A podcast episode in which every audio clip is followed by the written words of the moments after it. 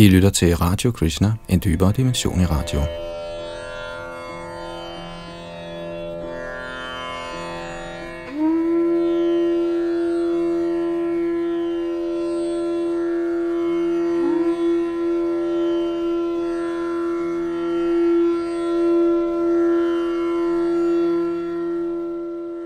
Vi fortsætter vores gennemgang af Srimad Bhagavatam.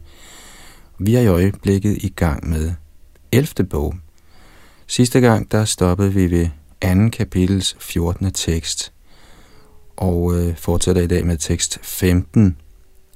Det her kapitel, det hedder Maharaj Nimi møder de ni yogendraer, og er en samtale mellem kong Nimi og ni af Rishabhas sønner, der fortæller Maharaj Nimi om virkeligheden, det vil sige tjeneste til Krishna.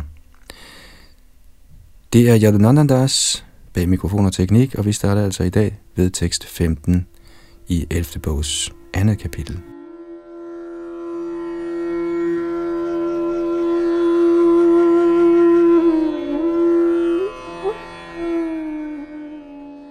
Tekst 15.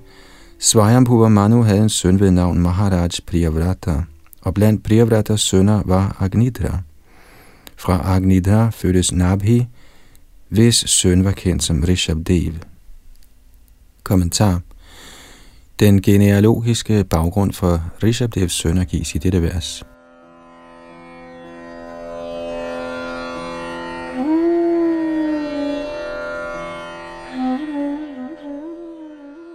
Tekst 16 til 18 Shri Rishabdev accepteres som en udvidelse af den højeste herre, Vasudev. Han inkarnerede sig i denne verden for at udbrede de religiøse principper, der fører levende væsener til endelig udfrielse. Han havde 100 sønner, der alle var fuldendte i vedisk kundskab. Af herren Rishabdevs 100 sønner var den ældste, Bharat, herren Narayan fuldstændig hengiven. Det er grundet Bharats berømmelse, at denne planet nu er kendt som den storslåede Bharat Varsh.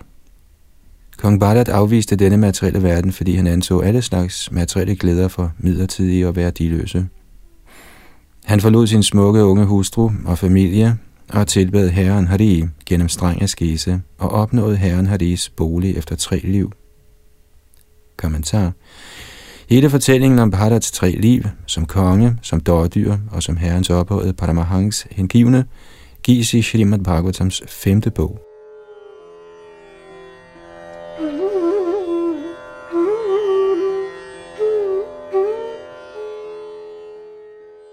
Tekst 19 Ni af Rishabdevs øvrige sønner blev herskere over Bharatvarashas ni øer, og de udøvede total suverænitet over denne planet.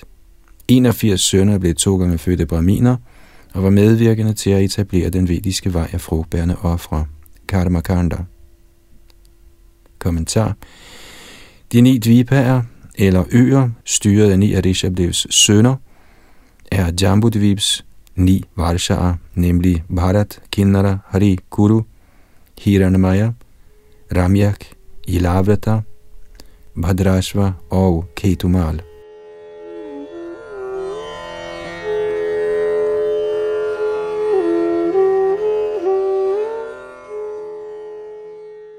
Tekst 20 og 21.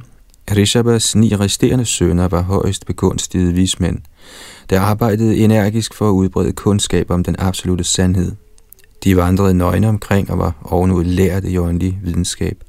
Deres navne var Govi, Havir, Antariksha, Prabuddha, Pipalayan, Avir Hotra, Drumila, Chamas og Karabhajan.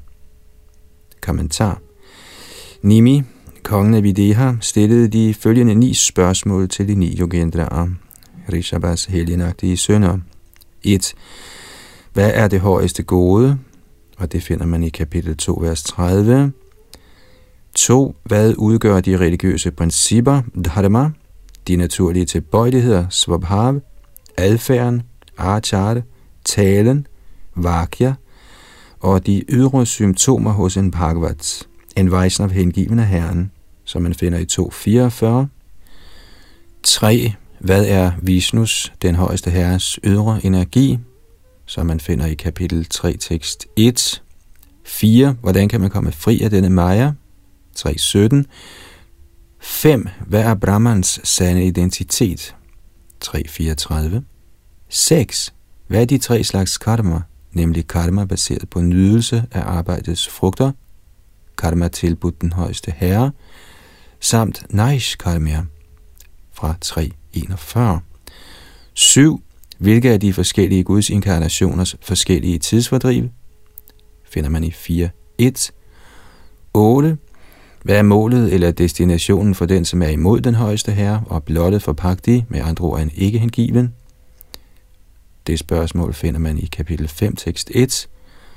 Og 9. Hvilke af de henholdsvise farver, skikkelser og navne på de fire yuga-avatarer, den højeste herres fire inkarnationer, der viser sig i de fire tidsalder, og hvordan tilbeder man dem hver især? Og det spørgsmål er fra kapitel 5, tekst 19.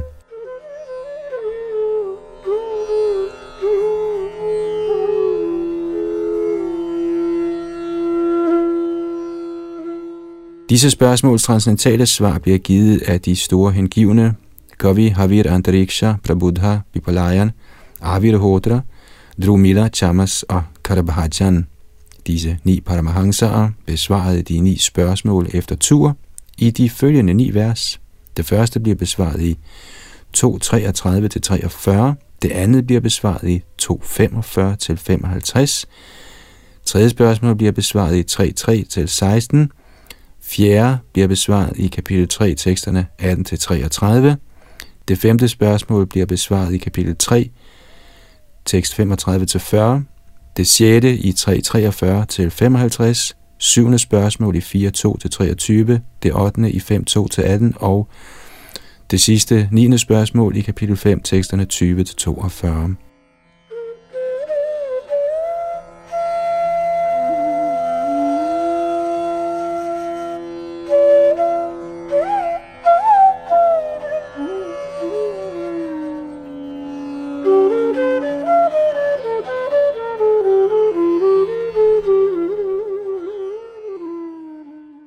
22. Vismændene vandrede på jorden og betragtede hele universet med det skrove og subtile objekter som en fremvisning af den højeste herre, og som ikke er forskellig fra selvet. Kommentar.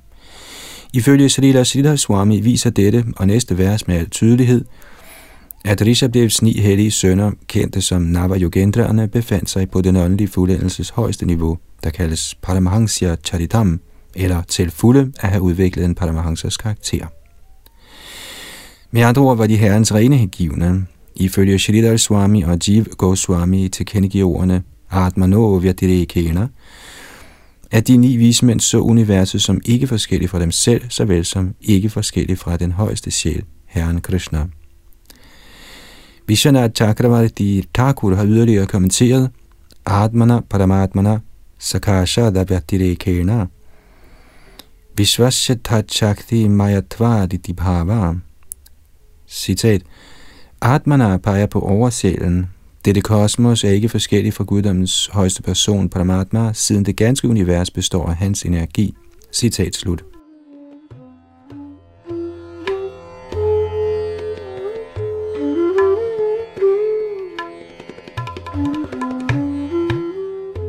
Skønt det udtales her, at den kosmiske manifestation er ikke forskellig fra både det levende væsen og guddommens højeste person, skal man ikke tro, at det levende væsen eller den højeste herre er materielle.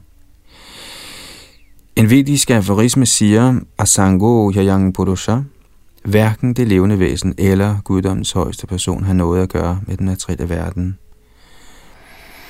En videre udtaler Bhagavad Gita, at hele universet, bestående af otte grove og fine elementer, udgør Vihinna Prakriti eller Apara Prakriti, den adskilte lavere energi hos guddommens højeste person.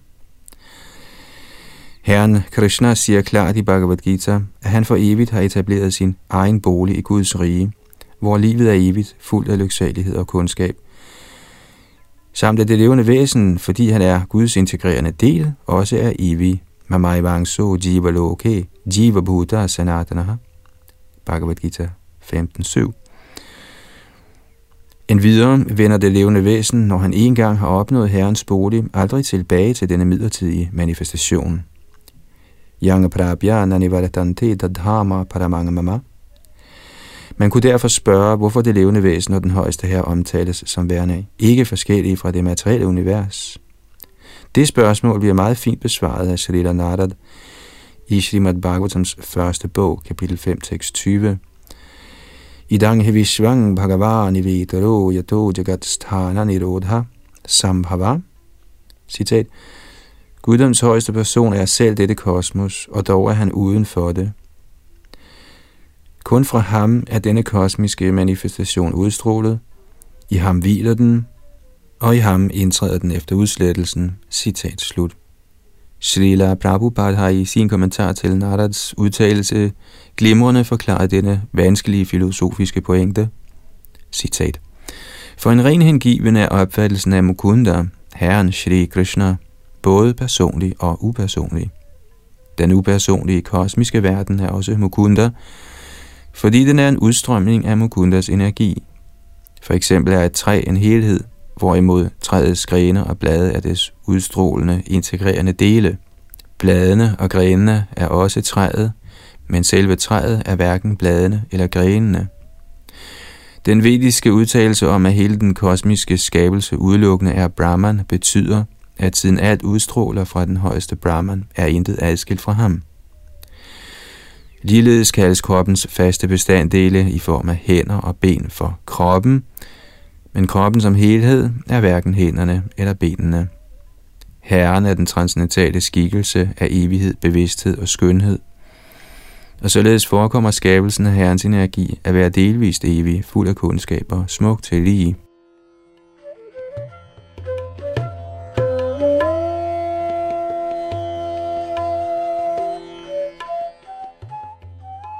Ifølge den vediske opfattelse er Herren naturligt i besiddelse af al kraft, og således er hans uovertrufne energier altid perfekte og identiske med ham. Både de åndelige og materielle himle og deres udstyr er udstrålinger af Herrens indre og ydre energier. Den ydre energi er forholdsvis lavere, hvorimod den indre kraft er højere. Den højere energi er livskraft, og derfor er hun helt identisk med Herren, men den ydre energi, der er inaktiv, er delvist identisk. Men ingen af disse to energier er på højde med eller større end Herren, der er ophavet til alle energier. Sådanne energier står altid under hans kontrol, nøjagtigt ligesom elektrisk energi, uanset sin styrke, altid står under teknikernes kontrol. Mennesket og alle andre levende væsener er frembringelser af hans indre energier. Således er det levende væsen også identisk med Herren, men han er aldrig på højde med eller højere end guddommens person. Citat slut.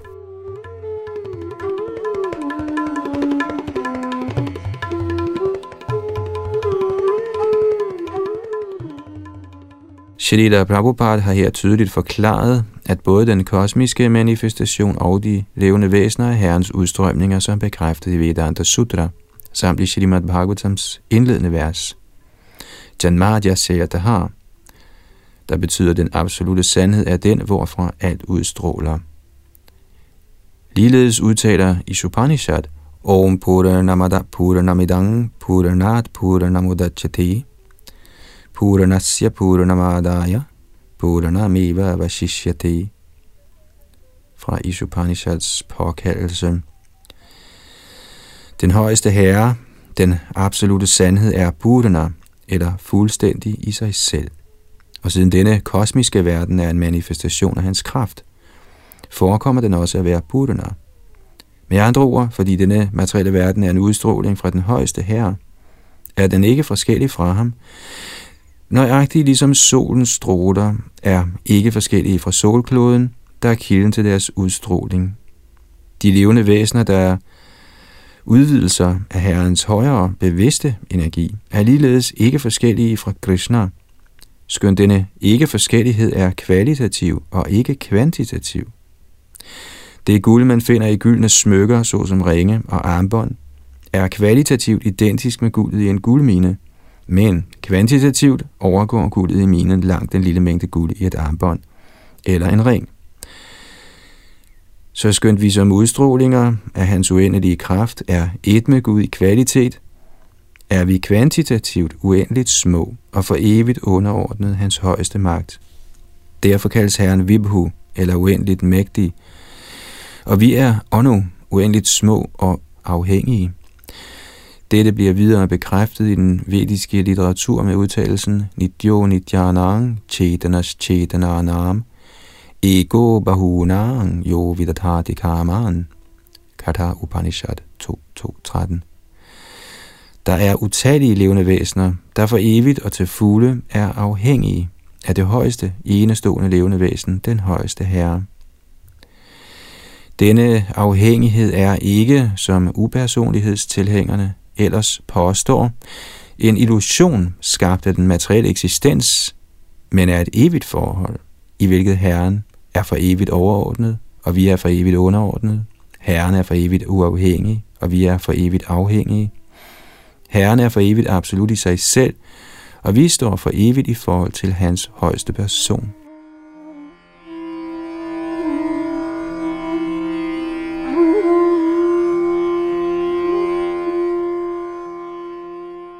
Skønt Herren er uendeligt meget større end noget andet levende væsen, eller større end dem alle samlede, er hvert levende væsen kvalitativt ikke forskellig fra Herren, fordi alle levende væsener er integrerende dele, der udstråler fra ham.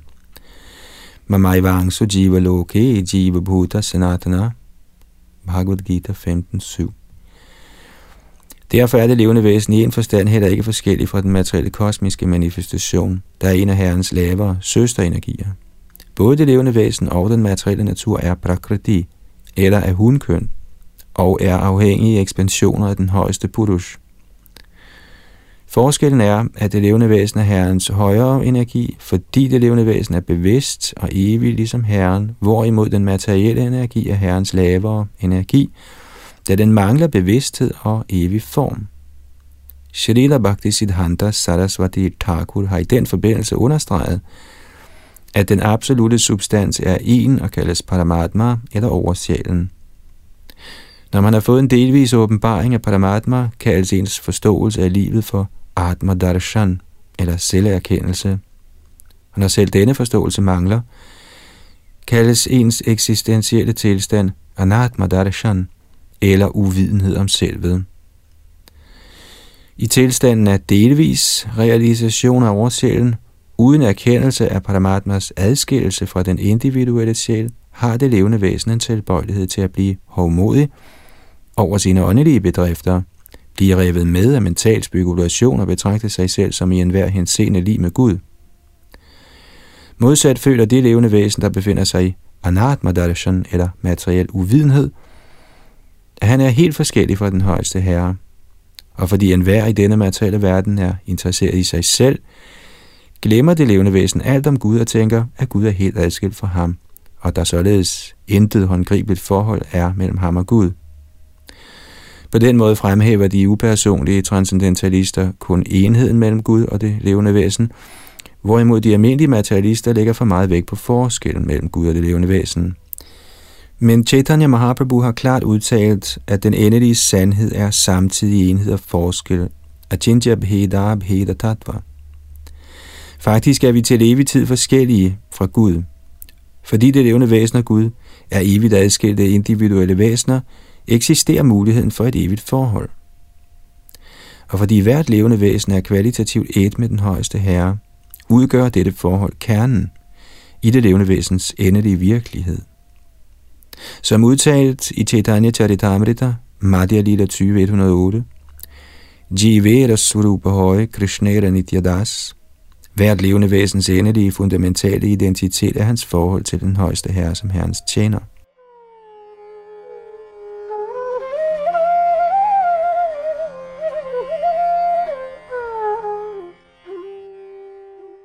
Kan man forstå, at man er guddommens højeste persons evige tjener, kan man korrekt forstå, at både det levende væsen og det materielle univers er identiske med Krishna, da de udstråler fra ham, og at de derfor ikke er forskellige fra hinanden.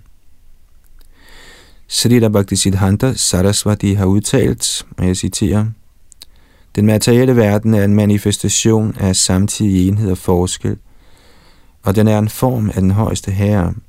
Således er den midlertidige, forgængelige og konstant foranderlige fysiske verden forskellig fra Vaikuntha, den evige verden. Citat slut. Det skal noteres, at ordet Sadasat Atmakam, eller udgjort af grove og fine objekter, i dette vers ikke henviser til materielle og åndelige objekter. Det siges, at dette univers består af sat og asat, grove og fine materielle objekter. Ifølge Srila Bhakti Siddhanta Saraswati, citat, den meget subtile tilstand i den synlige verden er kendt som det skjulte, og regionen hinsides den synlige verden kaldes transcendental.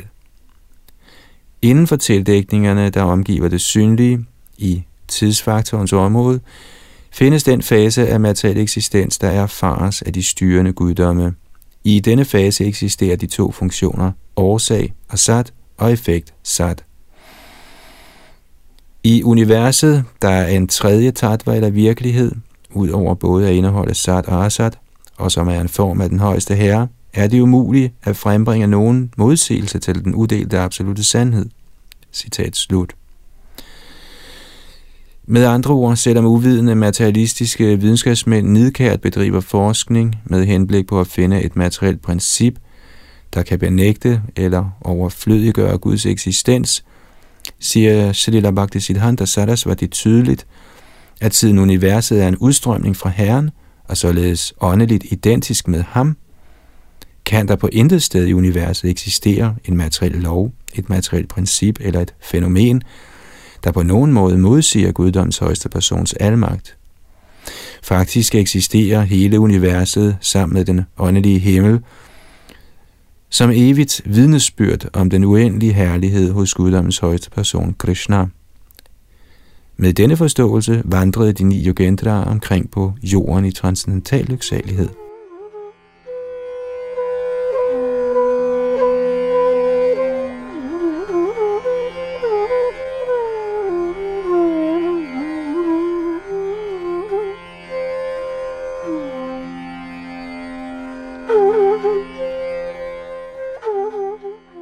Tekst 23 til 26. De ni yogendraer er befriede sjæle, der frit rejser omkring til de planeter, hvor der bor halguder, fuldendte mystikere, sardjere, himmelske musikere, yakshaer, mennesker og lavere halguder såsom kinnadarer og slanger. Ingen værtslig kraft kan hindre deres frie bevægelse, og nøjagtigt som de ønsker, kan de også rejse til de verdener, der bebos af vismænd, engle, herren Shivas spøgelsesagtige tilhængere, Vidyadharaer, braminer og køer. En gang i Adjanabha, der var jordens tidligere navn, traf de tilfældigvis på den store sjæl Maharaj Nimi, der var i færd med ofre under ledelse af ophøjet vismænd. Kære konge, da de så disse herrens rene hengivne, der kan måle sig med solen i udstråling, ville alle tilstedeværende offrets leder, braminerne og sågar overforbålene, rejse sig i respekt. Kong Videha, Nimi, forstod, at de ni vismænd var ophøjet hengivne af guddoms højeste person. I stor glæde over deres lykkebringende ankomst, tilbød han dem således passende sidepladser og tilbad dem på behørig vis, ligesom man ville tilbede guddoms højeste person. Kommentar Ordet Yatharhata er vigtigt her, Ifølge Vishana Chakravati betyder ordet Yatharhata Yadho Chitam, eller ifølge behørig etikette. Det nævnes tydeligt her, at Navayogendraerne er Narayan, Parayan, ophøjet hengivne af den højeste herre, Narayan eller Krishna. Derfor indikerer ordet Yatharhatha, at kongen tilbad de ni vismænd ifølge standard Vaishnav-etikette. Etiketten for tilbedelse af ophøjet Vaishnava bliver udtrykt af Vishwanath Chakravarti Thakur med ordene Sakshadharitvena Samasta Shastrai. En ophøjet Vaishnava bliver, fordi han er helt overgiven til den højeste herres vilje, betragtes som et gennemsigtigt medium for herrens vilje. Chaitanya Charitamrita udtaler, at selv et øjebliks samvær med herrens rene hengivne kan gøre ens liv helt fuldendt. Derfor, som udtrykt med ordet Prita, var kong Nimi henrygt over vismændenes lykkebringende ankomst, og således tilbad han dem, ligesom man ville tilbede guddommens højeste person.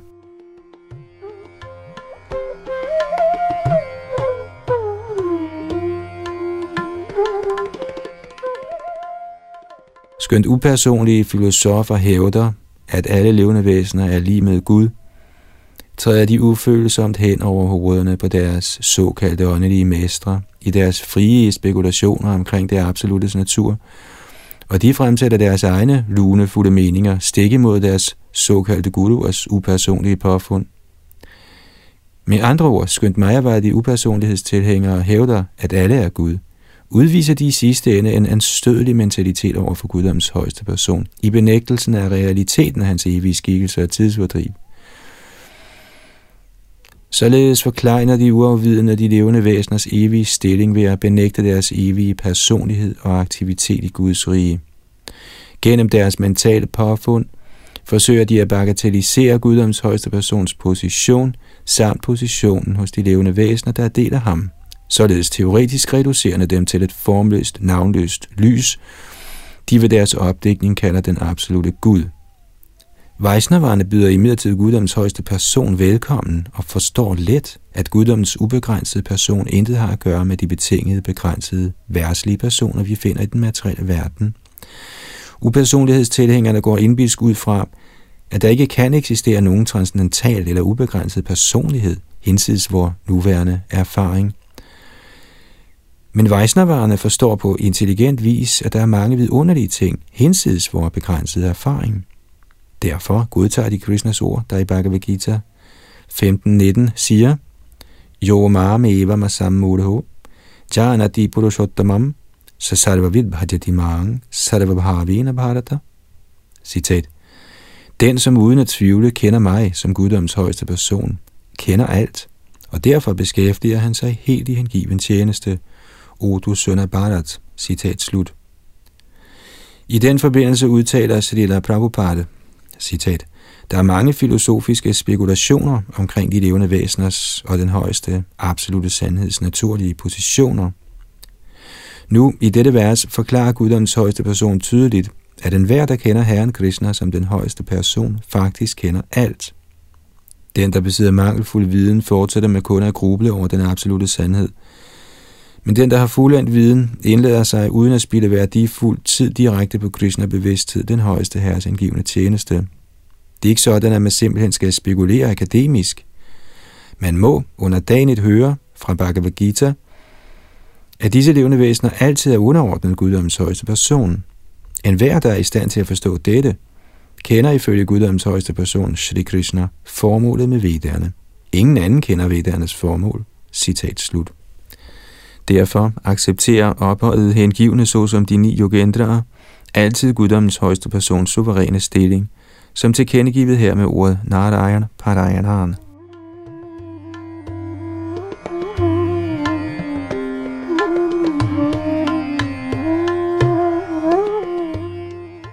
Kong Nimi var Vaishnav, og derfor tilbad han de store vismænd med samme respekt, som han ville have tilbedt guddoms højeste person med, som udtryk med ordet Yatar Hadar.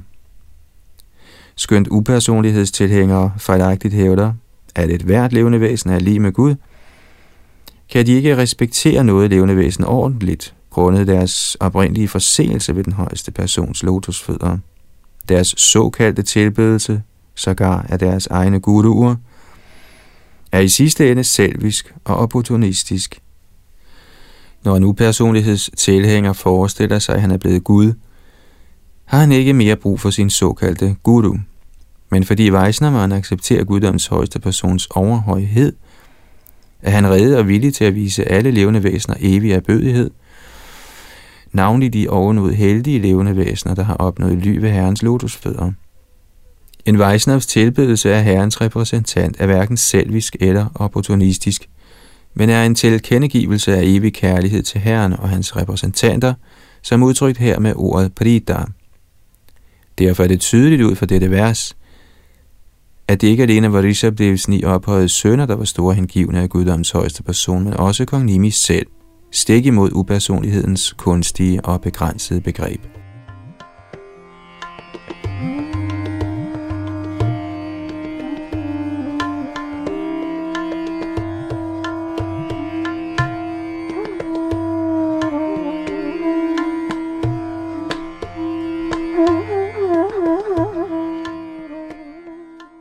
Tekst 27. Overvældet af transcendental glæde, bøjede kongen ydmygt sit hoved og begyndte så at stille vismændene spørgsmål. Disse ni store sjæle skinnede med deres egen udstråling, og forekom således at være på højde med de fire kumaraer, herren Brahmas sønner.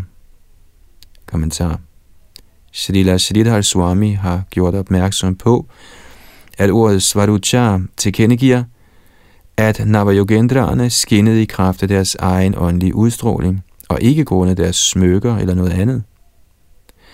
Den højeste sjæl, Herren Krishna, er den oprindelige kilde til alt lys. Hans klart strålende læme er kilden til den altgennemtrængende Brahmajoti, det umådelige åndelige lys, der er hvilested for utallige universer. Yasya Prabha Prabhavato Jagadanda Koti Brahma Samhita 540 den individuelle sjæl, der er Herrens integrerende del, er også selvoplysende. Faktisk er alt i Guds rige selvoplysende, som beskrevet i Bhagavad Gita 15.6. Nadhad Bhasayate Suryo Nashashanko Napavakaha Yadgatva Nanivaratante Tadhama Paramangamama Det er allerede blevet beskrevet på mange måder, at Navayogendrane var herrens rene hengivne. Som helt Krishna-bevidste sjæle udstrålede de naturligt sjælens intense lys, som er angivet her med ordet Svaruchar. Shrita Shridhar Swami har også påpeget at ordet Brahma Putro Brahman, der betyder på højde med Brahmas sønner, tilkendegiver, at Navayogendraerne befandt sig på samme åndelige niveau som de fire ophøjede Kumara-brødre. I fjerde bog er det blevet beskrevet, at Maharaj Prithu modtog de fire Kumaraer med stor kærlighed og ærefrygt, og her modtager kong Nimi på lignende vis herren Rishabdevs ni sønner. At modtage forne med Vaisnavar med kærlighed og respekt er normal åndelig etikette for dem, der ønsker fremskridt og lykke i livet.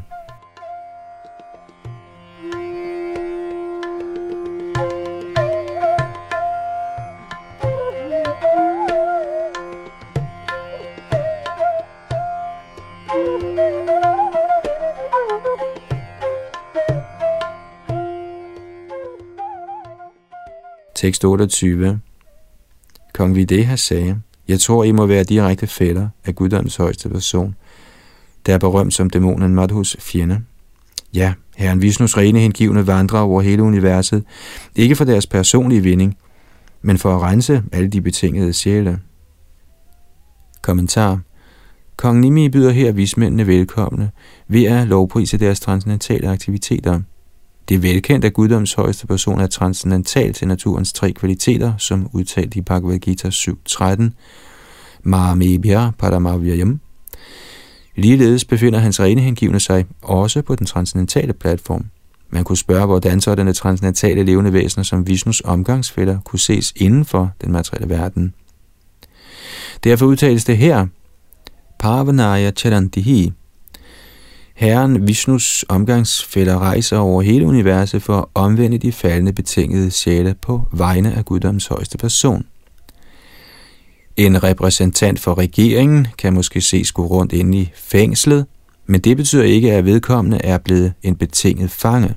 Det forstås, at han befinder sig i fængslet for at forhandle om mulig løsladelse af fanger, der har korrigeret deres kriminelle tilbøjelighed om Ligeledes vandrer guddoms højeste persons hengivne, kaldet Parivrajaka gennem universet og indbyder enhver til at overgive sig til Herren Krishna og vende hjem tilbage til guddommen til evigt liv i lyksalighed og kundskab.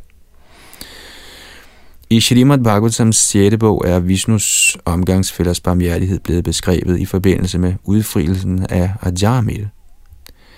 Shrita Bhaktisiddhanta Saraswati Thakur har påpeget, at herren Vishnus omgangsfælder er lige så barmhjertige som herren selv.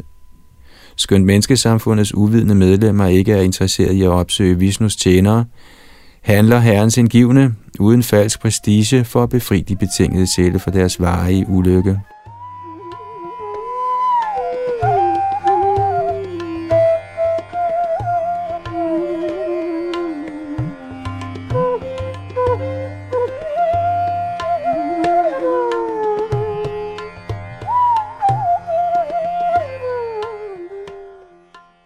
Tekst 29 For de betingede sjæle er menneskekroppen yderst vanskelig at opnå, og den kan gå tabt hvert øjeblik. Men jeg tror, at selv de, som har opnået menneskelivet, kun sjældent opnår samvær med rene hengivne, der er Herren er Vajkunta meget kære.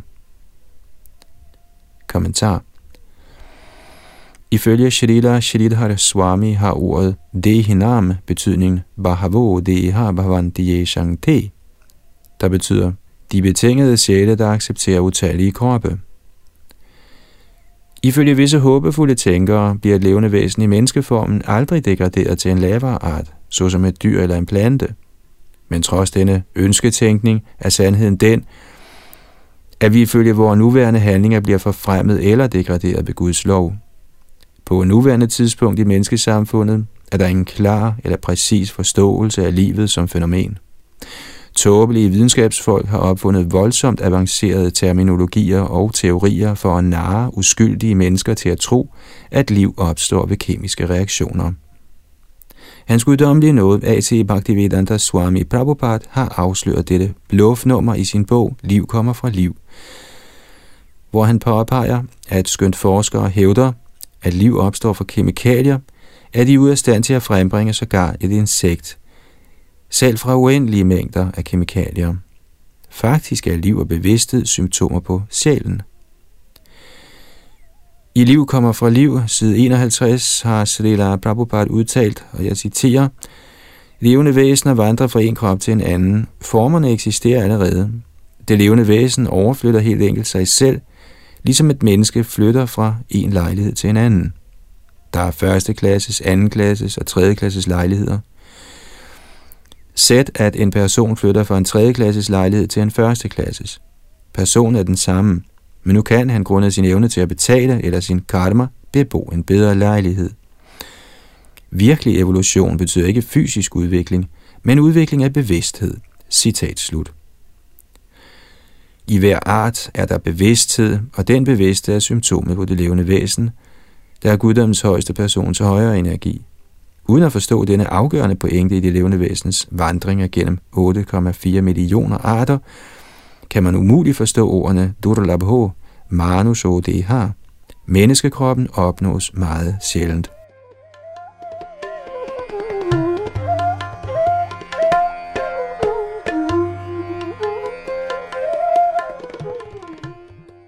Folk bliver nu snydt for denne afgørende forståelse. De er helt uvidende om faren ved at glide tilbage i de 8 millioner arter, der ligger under mennesket. Det er naturligt for mennesket at tænke på fremskridt.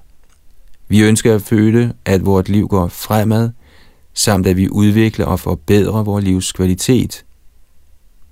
Derfor er det bydende nødvendigt, at folk bliver informeret om den store fare ved at misbruge den værdifulde menneskeform, samt at de bliver klar over menneskelivets store mulighed muligheden for at tage del i Krishna-bevidsthed.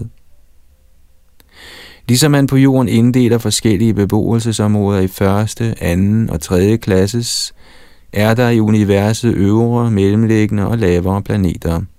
Ved at følge yogasystemet eller ved omhyggelig udførelse af religiøse ritualer, kan man overflytte sig selv til de højere planeter i dette univers. Modsat vil man ved at forsømme religiøse principper blive degraderet til en lavere planet. Men den højeste herre, Krishna, bekendtgør i Bhagavad Gita 8.16, Abrahma Bhuvana Loka Punaravarti Arjuna. Således er den endelige konklusion den, at ingen planet i det materielle univers er en passende eller sømmelig residens, fordi der på hver planet hersker de grundlæggende mangler i form af alderdom og død. Herren forsikrer os imidlertid om, at i hans transcendentale bolig, der ligger langt hinsides det materielle kosmos, er livet evigt, lyksaligt og absolut bevidst. Den materielle verden er midlertidig, besværlig og fuld af uvidenhed, men den åndelige verden, kaldet Vaikuntha, er evig, lyksalig og fuld af perfekt kundskab.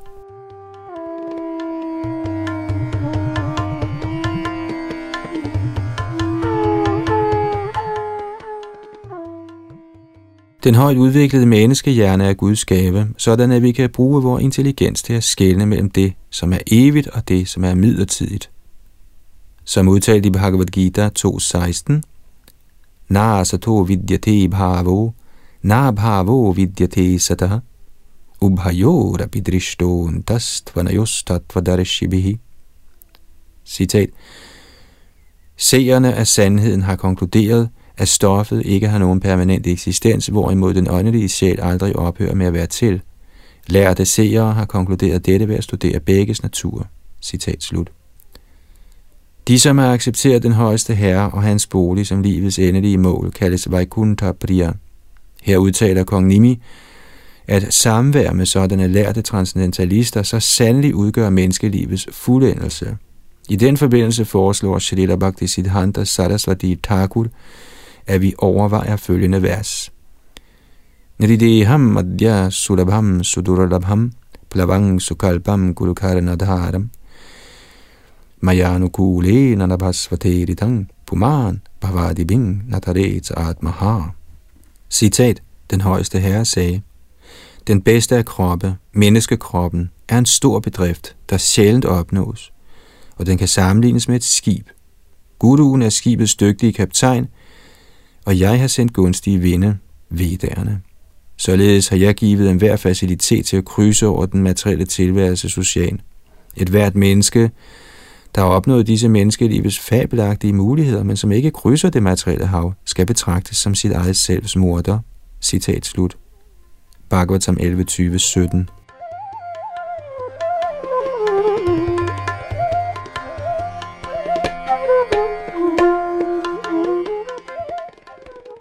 Ifølge Srila Bhakti Siddhanta Saraswati nedstiger de evige tjenere af den højeste herre, der styres af kraftige følelser af barmhjertighed, til denne materielle verden i skikkelse af Vaishnavaer for at udfri de betingede sjæle, der er bundet af følgerne af deres eget værtslige arbejde.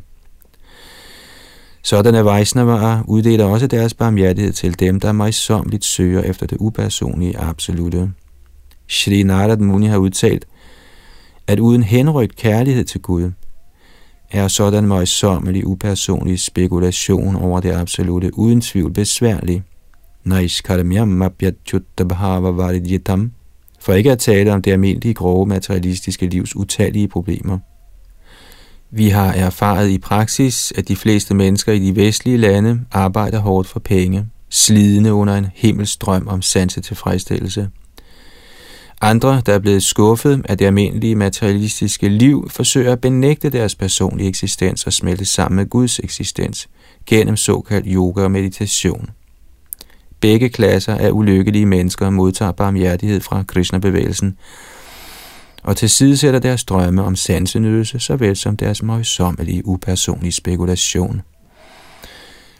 De lærer at synge Guds hellige navne, danse i henrykkelse og nyde den hellige mad, der er blevet tilbudt Herren. De bliver oplivet af den transcendentale kundskab, Herren selv giver i Bhagavad Gita. Som Herren udtaler i Bhagavad Gita 9.2, Susukang Katadumavyayam. Den faktiske fremgangsmåde til åndelig frihed er glædelig at udføre, og har intet at gøre med resultatorienterede handlinger rettet mod sanse tilfredsstillelse eller med tør upersonlig spekulation. Flere og flere mennesker følger den Krishna-bevidste metode, og i deres henrykkelse uddeler de øvrigt Krishnas noget til andre. Således vil hele verden blive oplivet og inspireret gennem Krishna-bevægelsen, der er det konkrete udtryk for Vaishnavaernes barmhjertighed.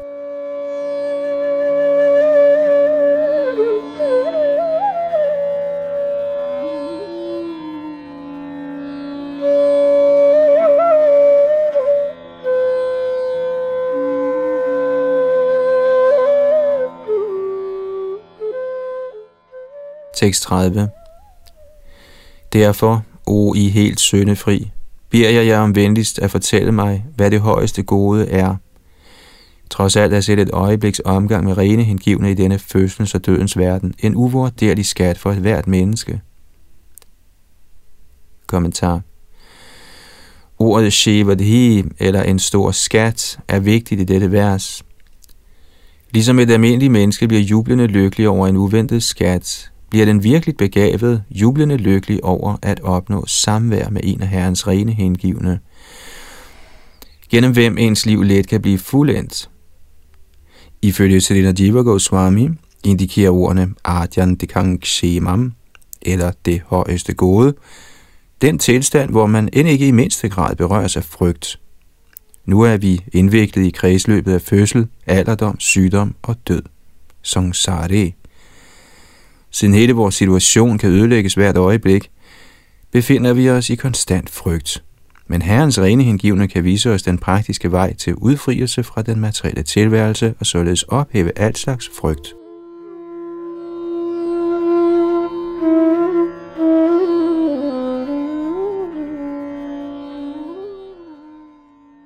Ifølge Vishwanath Chakravarti Thakur ville normal etikette kræve, at en vært omgående spørger til en ankommende gæsts ved og vel. Men sådanne spørgsmål er ikke passende til herrens selvoplyste hengivne, der selv uddeler det største velvære. Ifølge Srila Vishanath vidste kongen, at det ville være spild af tid at spørge til vismændenes værste bestillinger, siden rene hengivnes eneste bestilling er at nå livets højeste mål. Ifølge Bhagavad Gita er formålet med livet at gøre sig fri af kredsløbet af fødsel og død og blive genindsat som Guds evige tjener på platformen af åndelig lyksalighed. Herrens rene hengivne spilder ikke tiden med værslige forretninger. Under tiden begræder en slægning til en vejsen og forkynder, at en sådan transcendental prædikant ikke har brugt sit liv på materiel fortjeneste, samt at så mange penge således er gået tabt på grund af åndelig praksis – Sådanne uvidende mennesker kan umuligt forestille sig den umådelige velstand, der er tilgængelig for dem, der helhjertet har givet sig selv til Herrens mission. Kong Nimi var selv en lært vejsner, og derfor stillede han ikke tåbeligt vismændene spørgsmål om ordinære værtslige anlægner. Han udspurgte dem straks om Andjan Dikang Kshemam, det højeste, mest fuldendte mål i livet.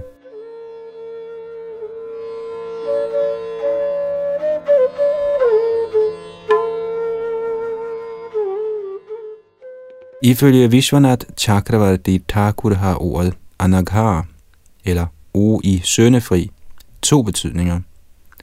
Anaghar tilkendegiver, at de ni yogendraer selv var helt fri for synd. De indikerer desuden, at blot ved det kæmpe held at se dem og lytte til dem under dagenligt, kan et almindeligt syndigt menneske også komme fri af sin synd og opnå alt ønskeligt. Man kunne indvende, at fordi de store vismænd netop lige var ankommet, burde kongen ikke have været så ivrig efter at stille dem spørgsmål om livets perfektion. Måske skulle kongen have ventet, indtil vismændene selv bad ham stille sine spørgsmål. En sådan hypotetisk indvending bliver besvaret med ordene Kshanada Hopi. Selv et enkelt øjebliks samvær med rene hengivne, eller selv et halvt øjebliks samvær, er tilstrækkeligt til at skænke livets perfektion. Et almindeligt menneske, der tilbydes en stor skat, vil omgående ønske at gøre krav på en sådan skat. Ligeledes tænkte kong Nimi, hvorfor skulle jeg tro, at jeg er så heldig, at disse vismænd bliver her i nogen længere tid? Da jeg er et almindeligt menneske, vil jeg utvivlsomt snart drage afsted. Lad mig derfor straks drage fordel af jeres hellige samvær. Ifølge Srila Bhakti Siddhanta Saraswati er der i denne verden forskellige typer af barmhjertighed. Men almindelig barmhjertighed kan ikke bringe al ulykke til ophør. Der er med andre ord mange humanister, altruister og sociale reformatorer, der så afgjort virker til fremme for menneskeheden. Sådanne mennesker bliver universelt betragtet som barmhjertige, men trods deres barmhjertighed lider menneskeheden fortsat i fødsels, alderdommens og dødens fagntag. Jeg kan uddele mad til de trængende, men selv efter at have spist min nådegave vil modtageren igen blive sulten, eller også vil han lide på en anden måde. Med andre ord bliver folk faktisk ikke fri for ulykke alene ved menneskekærlighed eller altruisme. Deres ulykke bliver blot udsat eller ændret. Kong Nimi var henrygt over at se Navajogendrane, fordi han var klar over, at de for evigt var den højeste herres fuldendte omgangsfælder. Derfor tænkte han, I er ikke tilbøjelige til synd, ligesom uheldige mennesker som jeg. Således rummer de ord, I taler, ingen vilfarelse eller udnyttelse.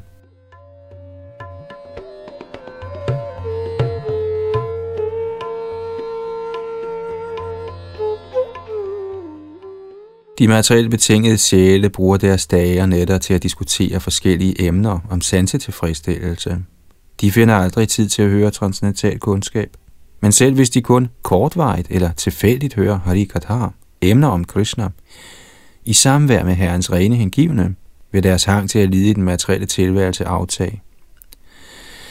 Når man ser befriede personer, hører om Krishna fra dem, husker deres helgenagtige opførsel osv., bliver ens trang til at lade sig binde i sansenydelsens illusion formindsket, og man får lyst til at tjene den højeste herre.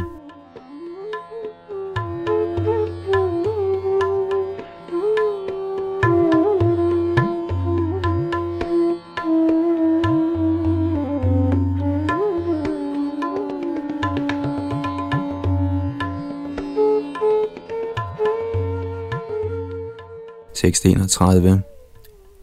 Tal venligst om, hvordan man yder den højeste herre tjeneste, så frem de mener, jeg er i stand til på rette vis at høre sådanne emner. Når et levende væsen yder den højeste herre kærlig tjeneste, bliver herren øjeblikket tilfreds, og til gengæld giver han sågar sig selv til den overgivende sjæl.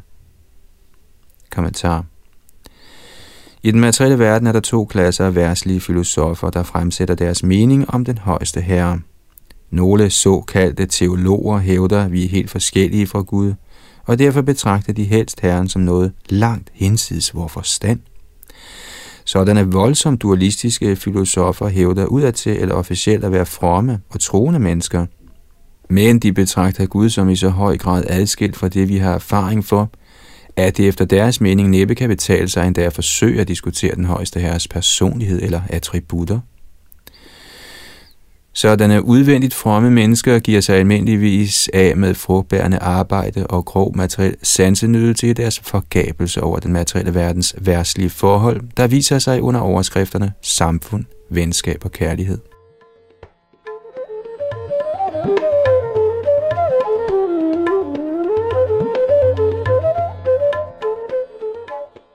Advaita-vardierne eller de ikke-dualistiske filosofer hævder, der ingen forskel er på Gud og det levende væsen, samt at livets højeste mål er at opgive vores personlige eksistens, der skyldes illusion og flyde sammen med den upersonlige Brahman-udstråling, der er blottet for navn, form, udstyr og personlighed. Således er ingen af de spekulative filosofer i stand til at forstå guddommens transcendentale person. Chaitanya Mahaprabhu har i sin sublime læresætning Achincha Bheda Abheda Tattva, eller samtidig enhed og forskel, klart demonstreret, at vi kvalitativt er et med Gud, men kvantitativt forskellige. Gud er personlig bevidsthed, og han har sin personlige skikkelse. Ligeledes er også vi personlig bevidsthed, og endeligt, når vi er befriet, har også vi evige skikkelser. Forskellen er, at den højeste herres evige skikkelse og personlighed rummer uendelig kraft og rigdom, hvorimod vor kraft og rigdom er ubetydelig. Vi er bevidst om vores egen krop, hvorimod Krishna, den absolute sandhed, er bevidst om enhver krop, som udtalt i Bhagavad Gita, Kshetragyam chapimang vidhi sarva kshetre shubharata, Bhagavad Gita 13.3. Men skønt Gud er uendelig meget større end det levende væsen, er både Gud og det levende væsen evige personer med form, aktivitet og følelser.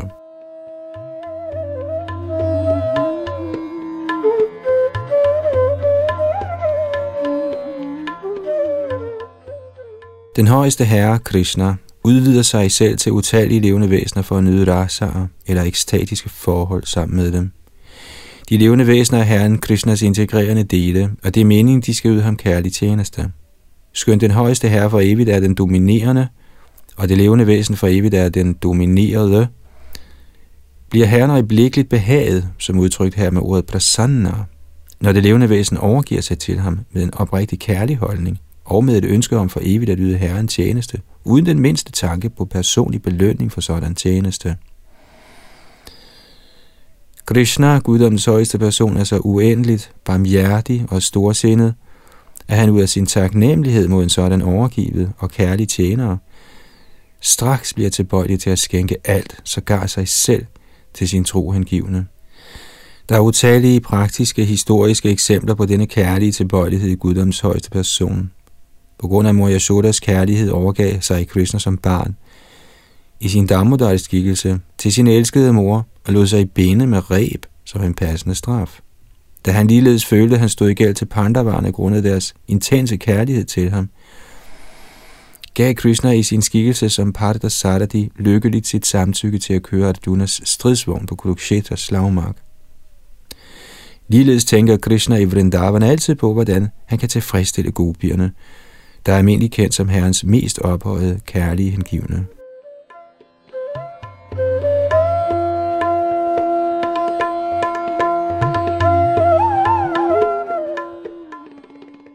Sådanne intenst kærlige følelser, der udveksles mellem Herren og hans rene hengivne, var ikke mulige, hvis de levende væsener ikke var kvalitativt et med guddommens højeste person og således Herrens adskilte dele. På den anden side, eftersom både guddommens højeste person og de levende væsener er evige individer, med hver deres evige og individuelle bevidsthed, er sådanne kærlighedsudvekslinger en permanent realitet i Guds rige. Sagt på en anden måde er absolut enhed med Gud og absolut forskellighed fra Gud teoretiske forestillinger fra den spekulative filosofis forskellige åndsretninger.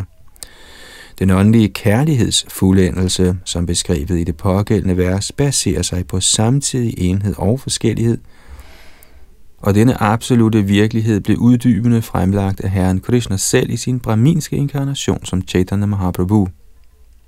Chaitanya Mahaprabhus tilhængere har gjort rede for denne fuldendte doktrin i utallige bøger, der kulminerer i undervisningen fra hans guddommelige nåde, A.C. Bhaktivedanta Swami Prabhupada, der på fuldendt vis har præsenteret denne viden på en måde, der er til at forstå, ikke alene i Indien, men for alle verdens mennesker. Vort nuværende ubetydelige forsøg går blot ud på at afslutte hans oversættelse og kommentar til Srimad Bhagavatam, og vi beder konstant om hans vejledning, sådan at dette arbejde helt enkelt kan fuldføres nøjagtigt, som han selv ville have ønsket det.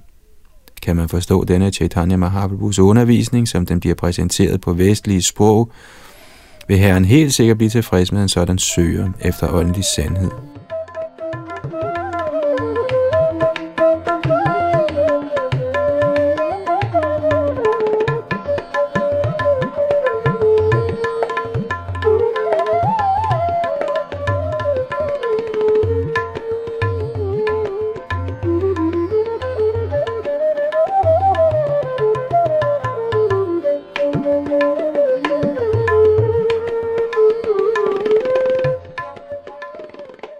Det var tekst 31 med tilhørende kommentar, der her får lov til at afslutte denne oplæsning af Srimad Bhagavatam. Vi fortsætter næste gang her i andet kapitel i 11. bog med tekst 32, her hvor Yadunandandas sad bag mikrofon og teknik. them